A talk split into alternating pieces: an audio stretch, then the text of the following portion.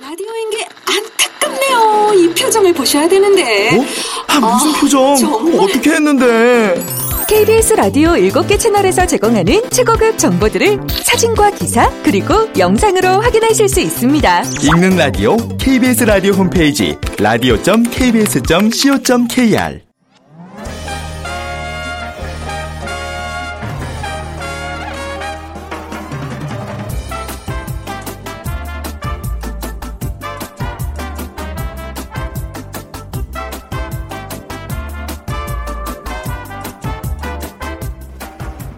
안녕하세요. 빅데이터로 보는 세상 아나운서 최현정입니다. 오늘은 3월 8일 유엔이 정한 세계 여성의 날입니다. 1908년 3월 8일 미국 뉴욕의 섬유산업 여성 노동자들이 근로환경 개선과 노동권 보장을 요구하면서 목소리를 모았었는데요. 이 운동을 기념해서 여성의 날이 만들어지게 됐습니다. 물론 지금은 여성들의 삶이 많이 달라지기는 했는데요. 그래도 곳곳에서 여성이라는 이유로 불평등한 대우를 받는 곳이 있습니다. 언제 어디서나 남성, 여성의 차별 없이 누구나 마음껏 꿈을 펼치고 희망을 찾을 수 있는 곳, 그런 세상이 왔으면 하는 바람 가져봅니다. 자, 잠시 후 세상의 모든 빅데이터 시간에는요, 여성의 성장을 가로막는 유리천장에 대해서 집중 분석을 해드리겠습니다. 그리고 어, 요즘 세계 어디를 가나 중국산 그 물건들이 참 많은데요. made in China라는 키워드 월드 트렌드 빅데이터로 세계를 본다 시간에 자세히 살펴보겠습니다. 자, 오늘 문제는 중국에 관한 문제입니다. 다음 중에서 중국과 관련된 내용이 아닌 것은 골, 어, 골라주시면 되는데요. 1번, 수도는 베이징이다. 2번, 화폐 단위는 위엔이다. 3번, 국화는 벚꽃이다. 4번, 정식 명칭은 중화인민공화국이다.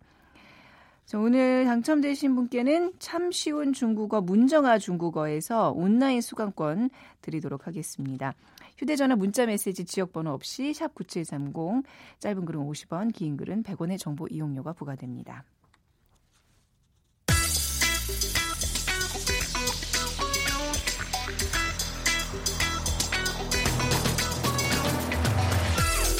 오늘 여러분이 궁금한 모든 이슈를 알아보는 세상의 모든 빅데이터. 연세대 박희준 교수가 분석해드립니다. 네, 연세대학교 정보산업공학과 박희준 교수 나오셨습니다. 안녕하세요. 네, 안녕하십니까. 네. 자, 여성의 날이라고 굉장히 그 좀 생소하실 분들이 있는데 유엔이 지정한 이제 세계 의 여성의 날이에요. 그죠? 그렇죠. 네. 예. 아, 뭐 요즘 여성 인권이 얼마나 많이 어? 상승했는데 무슨 여성의 날이 오히려 남자들이 역차별 받는다라고 예. 말씀하실 분들이 분명 계실지도 모릅니다. 하지만 네. 이런 날이 아직 있다는 거는 아직도 뭐 어디선가에는 여성들이 차별받고 있다는 그런 반증일 텐데요. 이코노미스트가 예. 어, 여성의 날을 맞아서 유리 천장 지수를 발표했죠. 예. 이게 뭐예요? 예, 그래서 유리 천장 지수의 네. 이코노미스트가 네. 일하는 여성에게 가장 좋은 나라와 가장 음. 나쁜 나라라는 기사와 함께 발표를 했는데요. 네. 에, 세부 항목은 이렇습니다. 고등 교육 격차, 경제 활동 참여 비율, 임금 격차, 교육 비용, 네. 그리고 고위직 여성 비율, 의회 내의 여성 비율, 음. 남녀 육아 휴직 비율 아. 등과 같은 세부 항목을 가지고요. 네. 사회에 있어서 여성에 대한 차별 정도가 네. 국가별로 얼마나 심한지를 이제 지수로 표현한 것인데 유리 천장이라는 말 최근엔 많이 네, 예, 네. 회자됩니다만 좀 생소하신 분들도 어, 있을 예. 거예요. 에, 미국의 월 스트리트 저널이 1970년대 처음으로 이제 사용한 단어인데요. 네. 여성이나 소수민족 출신 등이 상위 관리직으로 올라가는 것을 막는 조직 내에 존재하는 어떤 무형의 장벽 또는 무형의, 사회에 예. 존재하는 무형의 장벽을 네. 이제 유리 천장이라고 일컫습니다. 그렇습니다. 자, 그렇다면 우리나라의 이 유리천장의 순위가 굉장히 궁금해지는데요. 제가 한번 맞춰볼까요? OECD 예. 국가 에, 연- 29개 국가를 29개. 대상으로 했는데요. 한, 한 중간? 중간 예. 예. 한 15위? 15위 좋습니다. 예. 맞았어요? 29위입니다. 아, 잠깐만요. 예. 29, 29개 나라 중에 꼴찌라는 29위라고요? 거죠. 아, 진짜예요? 예. 그래서 0점부터 100점까지인데 앞서서 말씀드린 네. 그 이제 세부 항목을 가지고 측정을 했는데 25점을 받았고요. 어, 네. 노르웨이가 1위였습니다. 79.3이 음, 나왔고요. 네. 그리고 스웨덴이 79점, 핀란드가 73.8 요런 순이었는데 어, 뭐 창피하게도 그 꼴찌를 했는데 네. 다른 나라 또 어떤 나라들이 우리 앞서 있는데요? 있는 나라들이 네. 이제 터키, 일본이 있어요. 일본, 아. 터키도 우리와 뭐 크게 다르지는 않지만은 순위에 있어서는 우리보다 한 단계 그리고 두 제가 이런 나라에서 지금 있습니다. 일하고 있는 건가요? 어, 그렇군요. 좀 정말 여성 입장에서는 이제 충격인데요. 예, 네. 근데 어느 부분에 특히 차별이 네. 심한가를 좀 살펴볼 필요가 있을 것 같은데요. 세부 지표별로 눈여겨볼 만한 몇 개를 골라보면요. 고등교육 격차가 평균 대배산 7.6% 낮습니다. 네. 그리고 여전히 이제 경제 참여 비율이 음, 네. 21.6%가 아, 평균치보다 좀 적고요. 그다음 또 문제가 되는 것이 이제 고위직 여성 비율인데 이것이 네. 아직 국내는 한 11%밖에 되지 않고 어. 의회 내의 여성 비율도 28.1%. 네. 요네 개 항목에 있어서 조금 많은 차이를 보이는 것 같아요. 음, 근데 적어도 고등교육 격차라든지 예. 경제활동 참여 비율 이 면에 있어서는 약간 수긍하기가 어려운 게 예. 지금 보면 굉장히 그 고학력 진출하는 여성들이 굉장히 많고 근데 이게 어디에서나 대상 좀- 예. 인구가 60대까지 포함하는 것이기 아, 때문에 그렇죠. 예, 지금 20, 30대만을 측정했을 때는 또 좀 다른 결과를 그렇겠네요. 우리가 얻을 수 있을 것 같은데 네. 사실 요번에 발표된 그 유리 천장 지수는 아직 인증된 네. 그러한 지수는 아니지만 네네. 세계 경제 포럼 여러분 잘 아시는 WEF에서도 네. 해마다 발표를 하고 있는데요. 작년 말에 발표된 순위를 보면 대상국 145개국 중에 115위를 합니다. 음. 그러니까 여전히 에, 그 OECD 국가만이 아니라 네. 세계 전체의 국가를 대상으로 해서도 여전히 낮은 순인데요.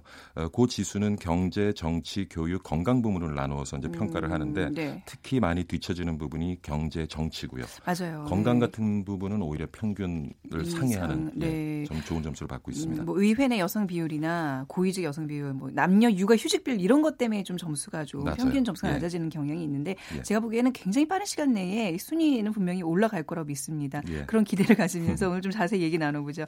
SNS상에서 어떤 반응이 나오고 있나요? 예, 지난 한 달간 그 유리 천장이라는 네. 이러한 단어가 굉장히 에, 증, 어, 나타나는 빈도수가 늘어나고 있고요. 네. 연간 단어로 보면은 여성, 임금, 그다음에 인권, 경력 단절, 외모 범죄 이런 식으로 이제 상위에 위치해 있는데 네. 범죄라는 것이 올라온 것도 조금 재미있는 것 같고요. 그리고 무엇보다도 이제 유리 천장을 통해서 여성들의 경력이 단절된다는 음, 것에. 대해서 많이 관심을 가지고 있는 것 같습니다. 네, 어떤 여성들의 어떤 인권 이런 얘기가 나오기 시작한 거 역사적으로 좀 어떻게 분석이 되죠? 네. 예, 사실 영어권에서는 우리보다 더 뿌리 깊은 그런 그 여성에 대한 어떤 차별이 네. 존재했던 것 같고요. 우선 그 단어만 봐도 영어로 남성을 이제 man이라고 하는데 네. 여자를 woman이라고 하죠. 그 WO가 사실은 from을 나타내는 아, from 접두사죠. 그러니까 어, 남자로부터 만들어진 여성입니다. 그렇군요. 남성으로부터 만들어진 여성. 음, 그게 사실 우리가 목축 사회 그리고 이제 농경 사회를 거치면서 어떤 남녀 간의 분업이 만들어진 것 같아요. 네. 여러분 잘 아시는 그 아, 분업이라는 개념을 만들어낸 아담 스미스와 같은 경우도 네. 결혼은 가장 완벽한 분업 체계다라고 얘기를 했습니다. 음. 물론 뭐 아담 스미스는 결혼을 하지 않고 네. 평생 독신으로 살았습니다마는 그래서 어떤 그런 에, 농경 사회를 거치면서 어, 경제 활동이 하는 데 있어서 남녀 간의 어떤 그 주어진 역할 이, 음. 이것이 이제 오늘날 어떻게 보면 사회에서 여성에 대한 차별의 어떤 근간이 되지 않았나 싶은데요. 네. 예, 19세기 중엽이죠. 유럽에서 이제 페미니즘 운동이 시작이 되죠. 그래서 어, 1900년대 초에 들어가면 일부 국가는 여성의 참정권을 인정을 합니다. 아까 우리가 그 유리 천장 지수에서 어, 높은 순위에 있었던 노르웨이, 스웨덴, 핀란드 같은 국가가요. 네. 대부분의 경우 1900년대 초에 1차 대전 이후에 여성의 참정권을 도입을 하죠. 네. 선거권과 피선거권을. 근데 미국 같은 경우에 굉장히 높은 순위에 있을 것 같습니다 만 천장 지수에도 한 중간 순위밖에 안 되거든요. 어, 네. 그러니까 역사적으로 봐도 미국은 1920년대 가서야 사실 여자에게 참정권을 이제 주기 시작을 하고요. 에, 그다음에 64년에 이르러서 여성 차별 금지에 관련된 내용이 담긴 인권법을 음. 발표를 합니다. 그러니까 네. 어, 우리가 생각하는 것보다는 미국도 굉장히 한 60년대만 해도 6, 70년대만 해도 여성에 대한 차별이 굉장히 음. 높았고요. 어, 뭐 최근에 사우디 같은 경우는 지난해였죠. 지난해 네. 이제 여성의 참정권이 인정이 됐었고요. 그렇죠. 자, 실제적으로 여러 가지 역량 면에서 남녀의 차이를 좀 확연하게 보여주는 뭐 연구 결과 같은 게 있을까요? 사실 뭐 네. 끝없는 논란거리인데요. 네. 에, 학문적으로 조직 인사 관련된 여러 가지 에, 연구들을 보면 성별 차이에 따른 업무 성과 상관관계는 없는 것으로 나타납니다. 그러니까 뭐 방송계에서만 보더라도 예. 여자의 비율이 더 높아지고 이거 이렇게 하면 남성분들이 반발할지 모르지만 여자분들이 더 잘하는 경우가 제가 많이 지금 보거든요. 대학에서 뭐 아, 교육을 그렇죠. 하고 있지만 네. 사실 에, 공과대학임에도 불구하고 네. 어, 여성 그러니까 여학생들의 네. 성적이 아주 월등하죠. 그렇죠. 예, 그리고 네. 최근에 와서는 뭐 이제 취업이라든가 그래서 앞으로는 이러한 모양새가 좀 바뀌지 않을까 싶기도 음. 해요. 그래서 앞서 말씀드린 것처럼 우리 업무 성과를 만들어내는 데 필요한 학습 역량, 분석 역량, 의사 결정 역량, 동기 유발 모든 분야에 있어서 성별의 차이는 보이지 않습니다. 음, 네. 근데 다만 에, 조금 그 태도 측면을 보면요. 에, 여성들은 권위에 대한 수용이 음. 굉장히 높고요. 네. 에, 그 반면에 이제 남성들은 에, 성공에 대한 욕구가 굉장히 높고 네. 그러한 차이는 좀 그러한 차이를 보여주는 일부 심리학 연구 결과는 있습니다만은 앞서 말씀드린 것처럼 사실 업무 음. 성과는 한강 관계가 없고 어떻게 보면은 이것이 그냥 우리가 그 끊임없이 논란거리긴 한데 어떤 아까 앞서서 말씀드린 그 문화적 역사적 배경으로부터 만들어진 편견이 아닌가 싶어요. 네. 근데 뭐 방송계 아까 얘기를 하셨는데 네. 오히려 소통 능력에서는 에, 여성들이 우월한 모습을 보입니다. 네. 그러니까 여성은 에, 대화를 나눌 때 관계와. 친밀감의 네. 언어를 사용을 하고요. 네. 남성 같은 경우에는 지위나 권력, 독립, 음. 통제 관련된 언어를 주로 사용하거든요. 네. 그러다 보니까 대화를 통해서 관계를 맺고 소통을 하는 데는 네. 오히려 여성이 남성보다 굉장히 에, 월등한 면을 보이는 건 음, 사실입니다. 그러니까 직업의 특성상 남성의 어떤 특징이 더 잘 어울리는 데가 있고 그렇지 예. 않은 경우가 있고 그리고 최근과 네. 같이 뭐 이렇게 통합이라든가 네. 화합이 음. 에, 이슈가 되는 이러한 사회에서는 사실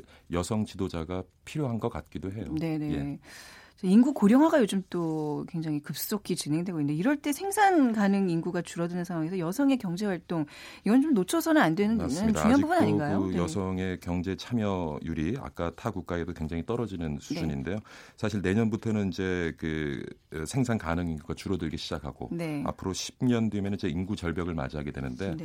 우리 노동 시장의 어떤 그 활력을 불어넣기 위해서는 제가 보기엔 두 가지 방법인 것 음. 같아요. 북한과 통일을 하든가 네. 예, 아니면은 지금 여성 인력을 좀 더 많은 여성 네. 인력을 노동 시장으로 유도하는 그런 어떤 여러 가지 제도라든가 음. 네. 문화가 만들어질 필요가 있는 것 같습니다. 네.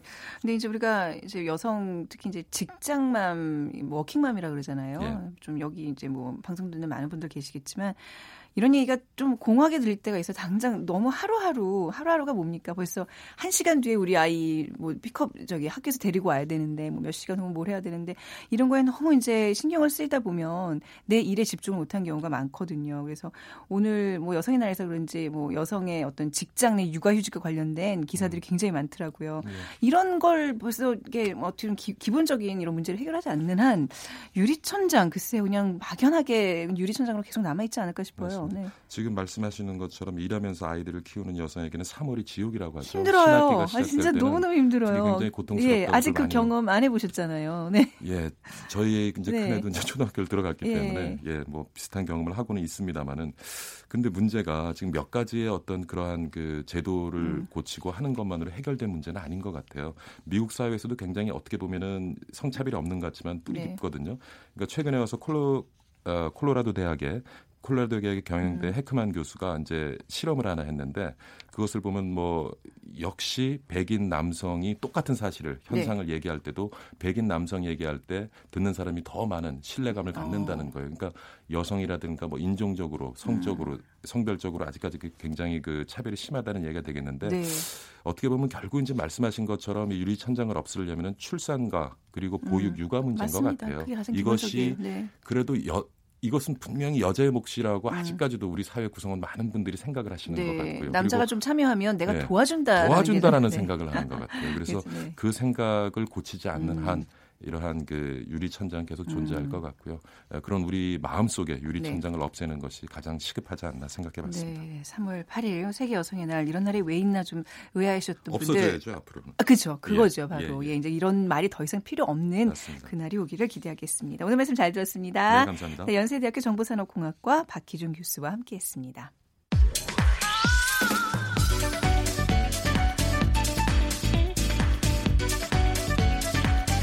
월드 트렌드 빅데이터로 세계를 본다. 르몽드 디플로마티크 임상훈 기자와 빅커뮤니케이션 전민기 팀장이 분석해 드립니다. 네, 임상훈 기자 그리고 전민기 팀장 두 분 함께하겠습니다. 안녕하세요. 네, 안녕하세요. 반갑습니다. 네. 어, 오늘 빅퀴즈 한번 우리 임상훈 기자한테 부탁을 해볼까요? 아, 네, 네, 네. 자, 문제가 이겁니다. 다음 중 중국에 관한 내용이 아닌 것을 골라주시면 됩니다. 1번 수조, 수도는 베이징이다. 2번 화폐 단위는 위안이다. 3번 국화는 벚꽃이다. 4번 정식 명칭은 중화인민공화국이다. 네.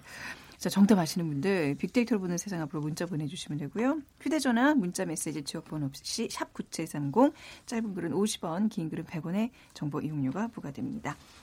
자, 중국에 관한 이야기 짧은 시간에 할 수 없을 만큼 너무나 많은 이야기거리들이 있는데 우선 좀 SNS상에서의 중국에 관한 반응 살펴볼까요? 네, 지난 1년간 또 6개월간의 이 중국에 대한 반응을 봤더니 굉장히 뜨거웠습니다. 그래서 네. 지난 6개월만 보더라도 중국이라는 단어는 217만 3천여 건이고 여기에 네. 또 차이나라는 단어까지 합치면 300만 건에 가깝거든요. 그 1년 동안 어, 봤더니 거의 막 6, 700만 건 정도 네. 될 정도로 굉장히 지금 중국에 대한 이 SNS의 관심이 음. 뜨겁다는 걸 알 수가 있고요. 네. 또 우리가 언론에서 보도된 중국에 관련된 뉴스만 하더라도 네. 이 6개월간 33만 2천여 건이 다뤄졌어요. 그러니까 음. 지금 언론에서도 중국에 대한 이야기를 하루도 빠- 빼놓지 않고 많이 네. 다루고 있다는 걸 알 수가 있습니다. 그래서 음. 연관어를 보면은 한국, 미국, 일본 그 다음에 볼 수 있는 게 경제와 시장, 네. 이 경제에 대한 관심이 굉장히 높아지고 음. 있다는 걸 알 수가 있거든요. 네. 뭐 긍정 감성, 부정 감성의 언급이 비슷한데 부정적인 감성어 1위가 무섭다라는 단어였습니다. 그러니까 이 중국에 대한? 우리가 네. 어떻게 보면 경제 특히 뭐 여러 가지로 어느 정도 이제는 예전엔 사실 중국하면 좀 얕잡아 보는 게 있었는데 음. 이제는 좀 우리가 두려움의 감정을 좀 느끼고 있다라는 걸 네. SNS 상에서도 볼 수가 있었습니다. 뭔가 우리가 대비해야 된다 이런 자세들이 분명히 있는 것 같아요. 요즘 네. 학교에서도 초등학교 중국어 수업이 막 들어가고 그러더라고요. 예. 네. 어, 그런 걸로 봐서도 그게 느껴지는데 뭐 이제 아까 말씀하셨다시피 경제에 대한 관심이 가장 높은데 이 중국 의 무역량이 2000년대 들어서는 이제 막 수직 상승을 하다가 최근에 많이 주춤하고 있는 것 같아요. 그렇죠. 예, 어좀 추, 변화 추이로 좀 살펴주시겠어요? 네, 뭐 말씀하셨습니다만은 네. 사실 2000년대에 그 한 10여 년 동안의 중국의 경제 성장은 뭐 그야말로 급성장 아니었습니까? 음. 아, 지금 그 제가 한 가지 자료를 보면요. 저 네. 2015년 작년 기준으로 해 가지고 전 세계 교역량이 21조 9,200만 달러인데요. 그러니까 네. 수출 수입 다 합쳐서 그 중에서 중국이 그 2조 어, 7 어, 5천 원, 음. 5천 억. 그러니까는 이게 전 세계의 교역량의 11.5%를 차지하거든요. 단연 1위죠. 네. 그러니까는 그 수출도 마찬가지, 수입도 마찬가지 이제 그 전 세계 교역량이 1위를 차지하고 있는데 그러니까는 작년의 기준이 이제 아까 말씀드린 그런 수치인데 이게 그 2002년부터 갑자기 수직 상승하기 시작하거든요. 근데 음, 그 네. 전에는 한 자릿수의 수출 증감률을 보였는데 수입도 비슷하고요. 어, 2000년대 들어와가지고는 22%, 28%, 뭐 3, 무려 31%까지 음. 매해 이 성장률이 아주 뭐 30%까지 성장을 급성장을 거듭하다가 네. 아, 잠깐 그 과거 그 2008년도 금융 위기 있지 않습니까? 그때 잠깐 마이너스 성장을 하고 다시 회복을 합니다. 그랬는데 이것이 이제 최근 들어와 가지고 2012년 정도부터 어, 좀 어, 떨어지기 시작을 하면서 한 자리 숫자로 줄어들었어요. 그러다 급기야 작년에는 마이너스 성장률을 기록을 한 거죠. 네. 우리나라와의 교역도 상당히 영향을 좀 끼치고 있는 거잖아요. 그렇죠. 네. 우리나라도 마찬가지, 우리나라와의 교역도 마찬가지입니다. 그러니까 네. 그 중국의 대 그 무역에서 이제 저, 저 국가별 수출, 음. 수입 이런 것들을 보면은 아, 우리나라가 이제 상당히 큰 부분을 차지하고 있거든요. 네. 그러니까 중국 입장에서 아, 수입 1위가 이제 그 한국이고 음. 수출도 어, 4위인가 5위인가 이렇게 이제 제가 이제 알고 있는데 네. 그 마찬가지입니다. 우리나라와의 교역량도 그 기하급수적으로 늘어가다가 음, 네. 작년 들어와 가지고 마이너스 성장, 수출 수입 모두 어, 그렇게 기록을 했죠. 네. 자, SNS에 관심 요즘 중국 제품에 대한 얘기들을 참 많이 하는 것 같아요. 그렇죠? 네. 그 대륙의 실수라는 중국 전자제품 S사 네, 네. 이제는 뭐 약간 이게 어떤 예전에는 막 놀림의 대상 그런 게 있었는데 그렇죠. 지금은 뭐 찾아서 다들 쓰는 그런 예 변, 변화를 겪고 맞습니다. 있어요. 1, 네. 2년 사이에 이 중국 S사에 대한 네. 어떤 우리나라 사람들의 인식 자체가 많이 바뀌었다는 걸 알 수가 네. 있는데 이 SNS에서 S사라는 키워드에 대한 생각은 사실 뭐 저렴하면서도 성능이 좋은 제품을 음. 개발해냈다는 데 대한 어떤 놀라움이라든지 기존 중국산 제품들이 갖고 있던 짝퉁 싸구려 이미지에 음, 대한 네. 조롱 그다음에 S사에 대한 대중의 관심이 좀 복합적으로 내포돼 있었거든요. 그 지난 한 해 동안 S사를 비롯한 중국산 전자제품에 대한 이 빅데이터를 분석을 해봤더니 S사에 대한 관심은 가히 좀 폭발적입니다. 그래서 이 음. 기간 S사와 관련된 총 버즈량이 지난해 11월부터 급상승해서 한 14만 6천 건까지 올랐는데 이 S사가 대중의 입에 오르내리는 방식을 분석해 봤더니 네. 전체 버즈 중 이 SNS의 비중이 61%로 가장 높았다. 음. 이런 건 뭘 의미하느냐? 어, 일반 대중들이 네. S사에 대한 이런 언급 자체를 자발적으로 하고 있다라는 그런 네. 이야기입니다. 그게 이제 왜 자발적이면서도 즉각적인 관심을 받고 있는 증거 이게 진짜 관심일까요? 약간 그런 생각도 좀 해봤거든요. 네네. 네. 그럴 수 있어요. 그래서 네. 샤오미 아, S사의 제품에 대한 이 진짜 관심이 생겼다는 네. 것이라고 볼 수 있는데 네. 이 S사 인기 열풍의 원인을 좀 알아보기 위해서 연간 키워드를 분석을 해봤더니 네. 이게 또 그 지난해와 차이가 극명하거든요. 네. 그래서 지난해 연관 기업명, 그 다음에 중국, 저가, 짝퉁, 이런 다소 부정적인 키워드. 그러니까 2014년에는 그랬다는 거죠.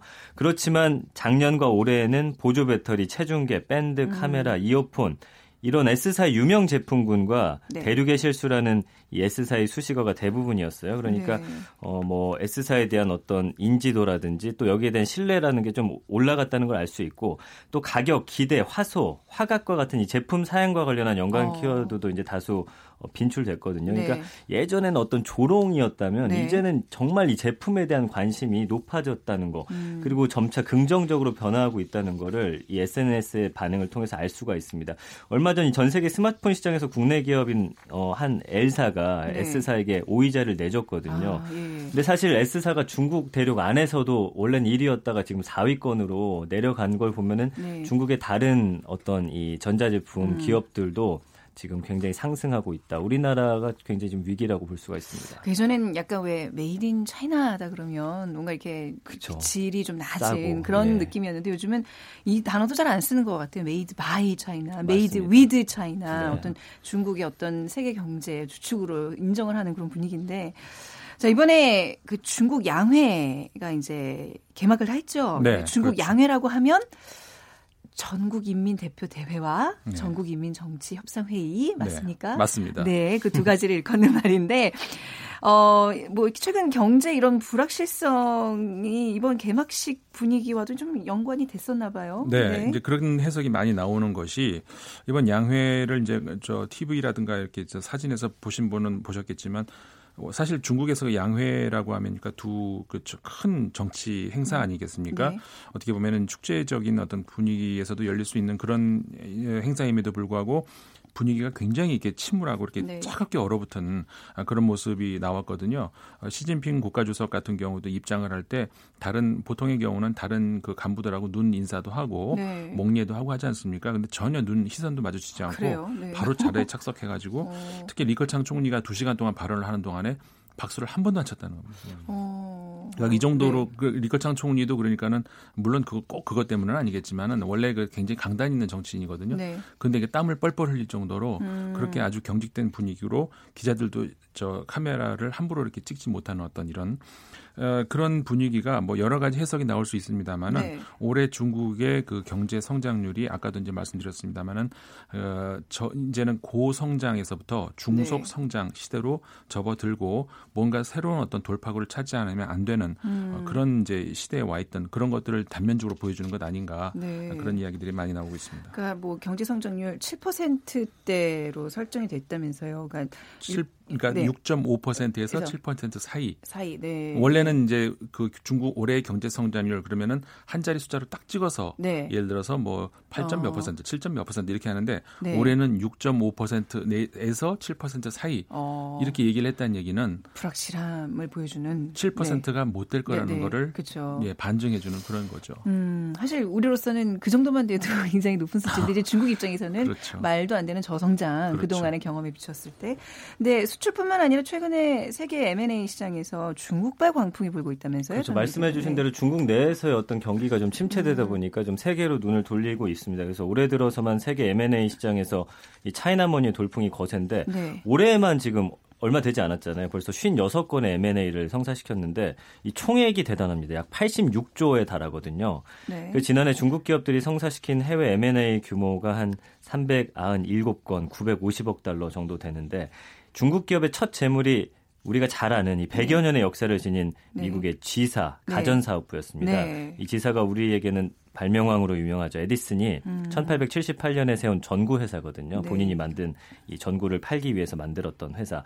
그 이렇게 G사가 미국 전기 가전 산업에 어떻게 보면 살아있는 역사인데 이랬던 G사가 이 일본이나 유럽 기업이 아니라 중국의 중국으로. H사에 약간 자존심의 문제인데 미국 입장에서 맞아요. 네, 예. 네. 그럼에도 불구하고 자본에 어쩔 수 없이 음. 이렇게 어, 팔려가는 그런 상황이었고요. 네. 또이 H사 G사 인수 충격이 가시기 전에 또 중국 최대 부동산 업체가 있습니다. 네. W사라고. 근데 이 미국 할리우드에 어떤 그 영화사가 있거든요. 네. 이 영화사가 만든 작품을 보면 뭐 다크나이트 라이즈라든지 인터스텔라 주라기 월드 같은 영화를 만든 굉장히 큰 메이저급 영화사인데 이 회사 역시 이 중국에 넘어간 상황이고요. 음, 네. 이게 마치 1989년에 엔고 시절에 일본이 어, 한 S사가 그또 C사 그 영화사를 인수한 것과 네. 좀 지금 그거 상황을 연상케 하는 그런 상황까지 아, 왔습니다. 네, 저희가 이제 속 시원하게 이 G사 C사라고 말씀드리면 더 걸리네요, 자꾸. 네, 저희가 이제 좀 또 간접 광고에 네네. 또 영향 때문에 저희가 좀 조심하고 있습니다. 이해해 주시기 바랍니다. 요즘 중국이 그야말로 세계를 집어삼키고 있다라고 네. 해도 과언이 아닐 텐데 또 어떤 업체들이 해외 기업과 M&A를 성사시키고 문제는 있지? 이 세계 1위 기업들을 많이 지금 인수하고 있다는 거예요. 음. 네. 그래서 다국적 농자재 기업인 이 S사가 어, M&A를 했는데 네. 이 S사가 스위스에 본사를 둔 회사예요. 그래서 세계 농약 시장 점유율 1위, 그다음에 종자 시장 점유율 3위를 차지하고 있는 회사인데 네. 이런 강자를 사들인 기업은 역시나 또 중국 회사입니다. 네. 그래서 한 52조 원의 이 회사를 인수를 했어요. 네. 굉장히 큰 액수죠. 그 이번 빅딜은 중국 기업의 해외 인수 합병 사상 최대 규모거든요. 음. 그러니까 지금 뭐 우리는 잘 모르는 회사지만 사실 어떤 농약이라든지 농업 업계에서는 가장 큰 회사를 또 어, 인수를 했고요. 또 2월 10일에는 또 한 이 노르웨이의 한 소프트웨어 회사가 중국에 또 팔렸거든요. 네. 그래서 정말 앞으로 지금 분야를 막론하고 M&A가 굉장히 활발히 네. 이루어지고 있다는 점. 그리고 더 무시할 수 없는 게 그 요즘에 유행하고 있는 드론 있잖아요. 이 네, IT 네, 업계. 이 일반적으로 쓰는 드론의 70%를 생산하는 게 지금 중국의 그래요? 한 회사거든요. 어. 그러니까 이제는 진짜 뭐 분야를 막론하고 지금 세계 축구 시장도 중국이 지금 맞아요. 거액을 투자하면서 네. 다 먹어 들어가고 네, 있지 네. 않습니까? 지금 모든 것이 지금 중국의 지배를 받지 않을까? 지금 그런 우려가 그래서 되는 축구는 상황. 아직까지 공환증이 있지 않을까요? 아니 근데 유럽의 유명한 선수들 네, 돈으로 중국으로 지금, 많이 음. 가더라고요. 고액의 연봉을 받고 진짜 그야말로 꿀떡꿀떡 집어삼키는 약간 예전에 왜 우리 어렸을 때 했던 팩맨 그런 느낌 들잖아요. 그래서 다 집어삼키는 네.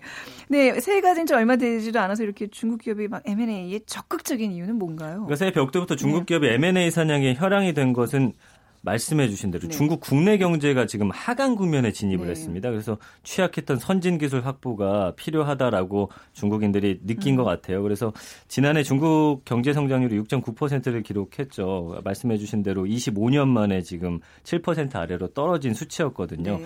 그래서 글로벌 경제가 안 좋지만 무엇보다 이 중국 국내 경기가 뚜렷하게 얼어붙고 있기 때문에 지금 어, 눈을 중국에서 세계로 옮겨가면서 이 회사들을 집어 삼키는 건데 네. 현재 중국 기업이 각 분야에서 세계 시장 점유율 1, 2위를 차지하고 있다고는 하는데 지금 영업이익률은 좀 극히 낮은 상황이에요. 네. 그래서 어떤 중국 내에서 출혈 경쟁이라든지 박리담에 밀어내기 수출 굉장히 싸게 팔고 있잖아요. 음. 그러다 보니까 중국 제조업체가 앞으로 짊어져야 어, 할 숙명인데 이 중국이 세계 경제를 집어삼키는 모습 뒤에 숨겨진 또 다른 모습이잖아요. 그래서 네. 중국이 세계 경제를 다 집어삼켰을 때 중국 자체가 이제 흔들리거나 위태로워지면 여기에 딸린 아, 이 세계 그렇겠네요. 경제 그리고 네. 우리의 경제도 이제는 안심할 수 없기 때문에 사실 긍정적으로 보기에는 좀 마음이 불안한 약간 감이 예, 있습니다. 거대한 자본력으로 이렇게 막 뭐 다른 기업들 먹어치우는 그야말로 네네. 그런 모습이 뭐 너희들 그게 약이 될지 독이 될지 한번 지켜보겠어 이렇게 우리가 방관할 게 아니란 얘기잖아요. 그렇죠. 지금 우리한테도 직접적인 영향이 온다는 얘기인데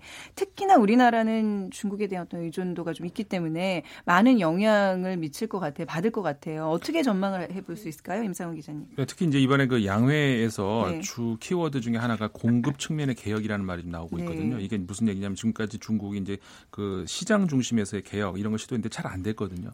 그러니까 공급 중심의 개혁을 하겠다. 이제 어떻게 보면 발상의 전환이 이루어진 건데 네. 이게 무슨 얘기냐면은 국영 기업을 중심으로 해가지고 대규모 정리해고가 앞으로 나올 수도 있다. 네. 물론 이게 옛날 그 고속 성장 시대 같이 쉽지는 않은 문제이기 때문에 중 네. 굉장히 조심을 하겠습니다만 만약 그런 사태가 왔을 때는 우리나라에도 영향을 줄 수밖에 없고요. 음, 네. 그리고 이제 또 경기 부양 같은 걸 우리가 저 중국이 하게 되면은 아무래도 중국 돈이 위안화가 많이 나오지 않겠습니까? 네. 그렇게 되면은 우리나라의 그 증시라든가 음, 어떤 그 환율 이런 데도 영향을 미치겠죠. 네. 상당히 이제 우리가 좀 어, 아. 그 조, 저 대비를 해야 될 것으로 보입니다. 그렇습니다. 자, 오늘 중국에 관한 이야기 두 분과 나눠봤습니다. 르몽드 디플로마틱 임상훈 기자, 빅데이터 전문가이신 전민기 팀장과 함께했습니다. 두 분 감사합니다. 네, 감사합니다. 네, 중국의 국화는 벚꽃이 아니라 모란이죠. 정답 맞춰주신 분들 8801님께 저희가 인터넷 중국어 수강권 드리도록 하겠습니다. 자, 빅데이터를 보는 세상 내일 오전 11시 10분에 다시 찾아뵙죠. 지금까지 아나운서 최현정이었습니다. 고맙습니다.